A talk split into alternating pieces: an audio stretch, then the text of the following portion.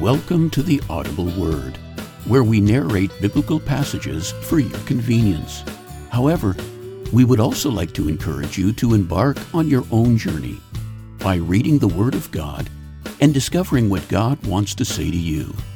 Well, with that said, let's get started with today's reading found in John chapter 3, verses 1 to 16.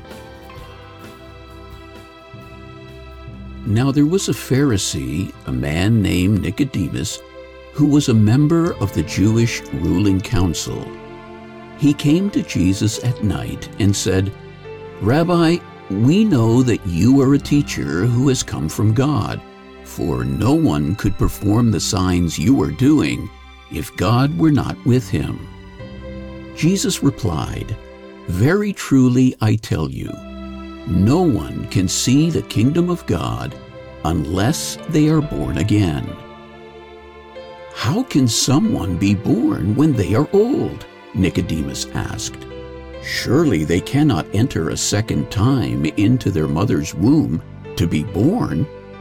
Jesus answered, Very truly I tell you, no one can enter the kingdom of God unless they are born of water and the Spirit.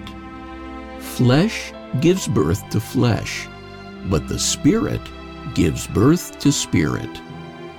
You should not be surprised at my saying, You must be born again.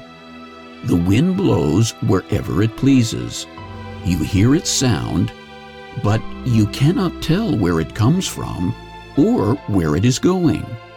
So it is with everyone born of the Spirit. How can this be? Nicodemus asked. You are Israel's teacher, said Jesus. And do you not understand these things?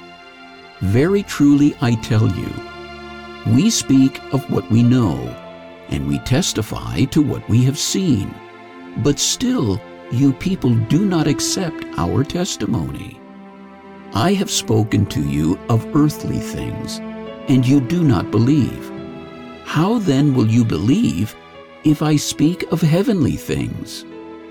No one has ever gone into heaven except the one who came from heaven, the Son of Man. Just as Moses lifted up the snake in the wilderness, so the Son of Man must be lifted up, that everyone who believes may have eternal life in him. For God so loved the world that he gave his one and only Son, that whoever believes in him shall not perish, but have eternal life.